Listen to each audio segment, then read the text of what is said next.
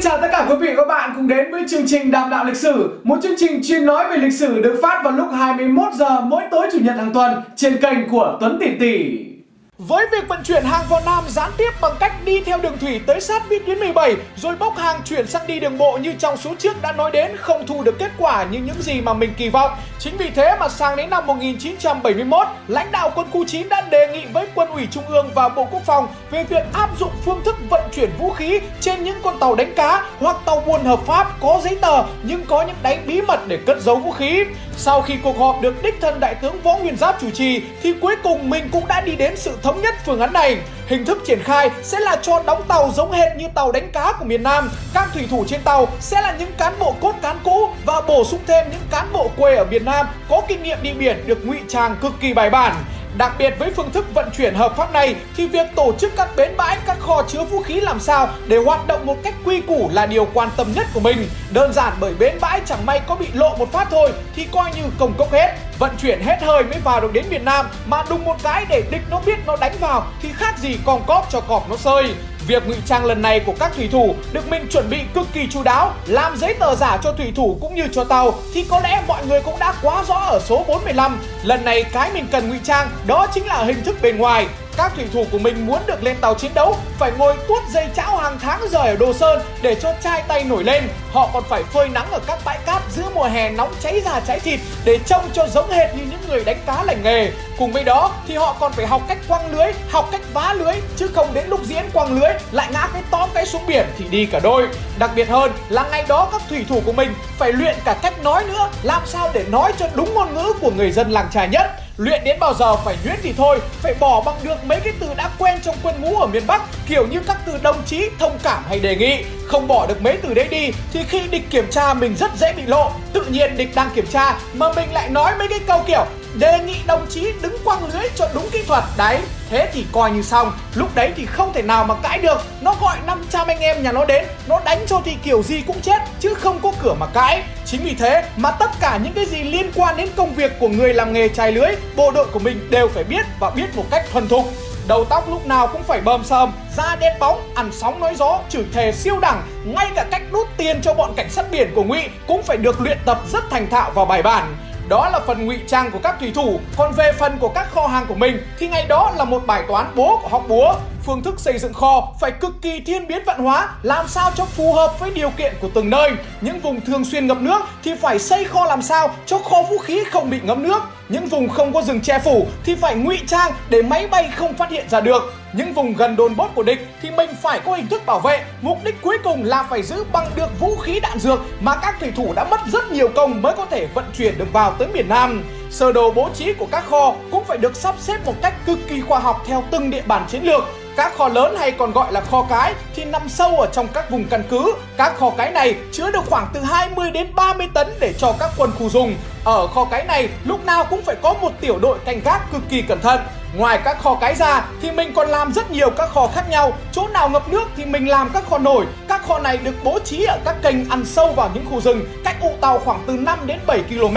Phía bên dưới có sàn kê để hàng không bị ướt chỗ nào mà địch hay ném bom thì mình lại phải làm kho âm sâu xuống lòng đất vũ khí trôn xuống dưới thì phải được gói trong giấy chống ẩm đặt trong các thùng khi trôn xuống đất thì các thùng được chết dầu chai có túi lì lồng chống ẩm có lắp đậy thùng nào trôn xuống thì được ngụy trang đánh dấu bảo vệ cực kỳ nghiêm ngặt sức chứa của các kho âm này lên tới từ 30 đến 40 tấn đó là chuyện bình thường Ngoài ra còn có các kho tạm, đó là các kho được làm ngay gần các chỗ neo đậu tàu để bê hàng để tạm đấy, rồi sau đó mới chuyển vào các kho chính. Các kho thùng phi ngày đó cũng được mình tận dụng một cách triệt để. Các thùng đựng dầu rỗng có tác dụng chống nước rất tốt. Thùng nào đựng súng sẽ được mình khoét một lỗ ở trên nắp để đựng súng, còn thùng nào đựng đạn thì mình sẽ khoét một lỗ ở ngang hông. Các thùng này được chôn cất và đánh dấu một cách cực kỳ cẩn thận.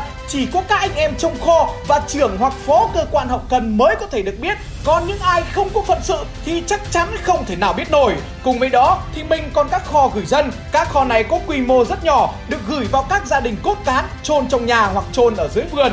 Cái hay nhất của mình ngày đó là mình còn làm cả các kho gửi địch. Các kho này được làm theo nguyên tắc nơi nguy hiểm nhất sẽ là nơi an toàn nhất. Có kho chỉ cách đồn của địch khoảng 1 km Tất nhiên để làm được kho này thì mình phải giữ bí mật một cách tuyệt đối. Cùng với đó thì các kho này cũng được bố trí các bãi lựu đạn gài trăng chi. Nếu như đối phương có mò thấy thì kiểu gì cũng sẽ bị ăn đạn.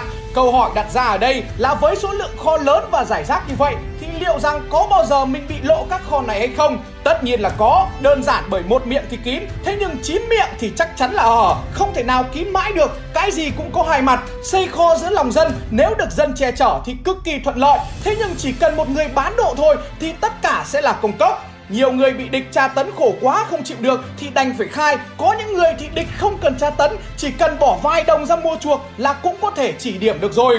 Chính vì lý do đó mà việc canh phòng của bộ đội mình đòi hỏi một sự cẩn thận cực kỳ cao, phải giữ kho như thầy giữ ấn. Đơn giản bởi chẳng may bị phát hiện ra một kho thì lại phải lén lút bốc vác vận chuyển vũ khí ở trong kho đó đi, xong lại phải xây dựng lại một kho mới thì bố của nhục. Chưa kể là sang kho mới thì liệu rằng người dân ở chỗ đó có ông nào bán độ hay không? Lại có ông bán độ nữa thì thôi, lúc đấy chỉ có ăn mới đi vác đồ chạy loanh quanh khắp miền Nam. Chính vì lý do này mà ở bất cứ kho nào nếu chỉ cần thấy mất tích một người là ngay lập tức phải di chuyển địa điểm. Lúc đấy là một mất một còn rồi, thế nên chả có tin được bố còn thằng nào cả. Ông nào mà ra ngoài về thì ngay lập tức bị theo dõi cực kỳ sát sao, đề phòng có bất cứ hành vi phản bội nào, mình cũng có thể kịp thời ngăn chặn chứ không thể để bị động trong bất cứ tình huống nào được.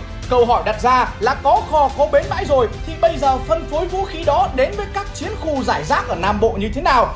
Ai là người đi ship? Ship bằng cái gì? Bài toán mà bộ đội mình phải giải ngày đó, giống hệt như các cửa hàng online bán trên Shopee hay Lazada vậy. Chỉ khác mỗi cái là mình phải lo hết các khâu từ A đến Z, chứ không tách biệt hay chuyên môn hóa từng khâu như các chủ shop bây giờ.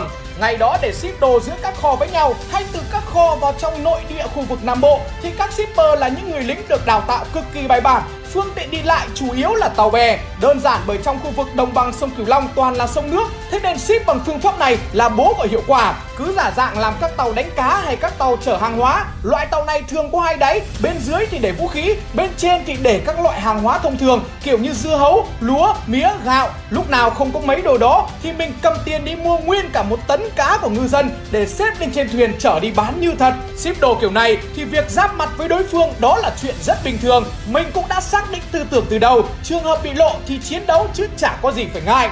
Chính vì lý do đó mà nhiều tàu của mình còn phải ngụy trang thêm một bước là mang theo luôn cả vợ con bà mẹ, làm tất cả mọi thứ để cho giống hệt như một gia đình sống bằng nghề vận tải. Tất nhiên thì cái gì cũng có hai mặt của nó, mang cả gia đình theo thì xác suất bị phát hiện là rất thấp, thế nhưng khi bị phát hiện ra thì xác định là mất tất cả. Phương thức vận chuyển cả gia đình này rất ổn cho đến năm 1968 khi mà có một thuyền bị bắt do có người chỉ điểm. Người bị bắt là chiến sĩ Chín Mập, anh bị tra tấn đến cùng nhưng quyết tâm không khai. Vợ của anh thì bị bỏ tù cho đến ngày giải phóng mới được ra. Bài toán lúc này lại trở nên nan giải hơn rất nhiều. Vậy thì các shipper của mình đã làm cách nào? Tất cả sẽ có ngay bây giờ, anh em yên tâm. Kể từ lần bị lộ đó mà phương thức ship hàng cũ không còn hiệu quả nữa, mình đành phải chuyển sang cách ship khác. Lần này không đóng giả là người dân, không đóng giả là cả gia đình nữa, mà tất cả mình cho đóng thật luôn. Người ship đều là người thật, không phải bộ đội cải trang, tàu là tàu thật, không phải tàu hai đáy như xưa nữa. Shipper toàn là những người có thâm niên đi lại trên sông nước hàng chục năm, đã quen mặt tất cả bọn lính ở các đồn bốt chạm gác rồi. Đút lót dí tiền vào mặt chúng nó đã quá thành thạo, mời chúng nó lên tàu uống rượu bết bè cùng nhà mình suốt, thế nên uy tín đầy người. Chính vì thế mà bọn lính gác chả bao giờ nghi ngờ rằng họ đang vận chuyển vũ khí. Ngày đó mình còn có chế độ thanh toán với các chủ ghe tàu đó để hợp tác hai bên cùng có lợi, ai cũng có trách nhiệm với công việc của mình. Người nào có ghe sẵn và vận chuyển được 10 tấn vũ khí đến địa điểm giao nhận thì chi phí là 1 triệu tiền Sài Gòn. Còn ai không có ghe phải mượn ghe của bộ đội, chỉ bỏ sức ra lái ghe thôi thì mỗi chuyến nhận được 30.000 tiền Sài Gòn. Câu hỏi đặt ra là trước kia mình đã bị chỉ điểm, bị chính người dân dích nhiều như thế rồi. Thế nhưng bây giờ làm theo phương pháp này liệu rằng có khi nào bị dích nữa hay không? Nếu bị dích tiếp thì giờ phải làm như thế nào? Về cái này thì mình cũng đã tính toán và có những phương án ngăn chặn ngay từ đầu. Cơ cấu tổ chức đội hình shipper ngày đó của mình rất rõ ràng theo một nguyên tắc bất gì bất dịch, đó là hoạt động đơn tuyến, chỉ nhận lệnh từ một người giao nhiệm vụ trực tiếp.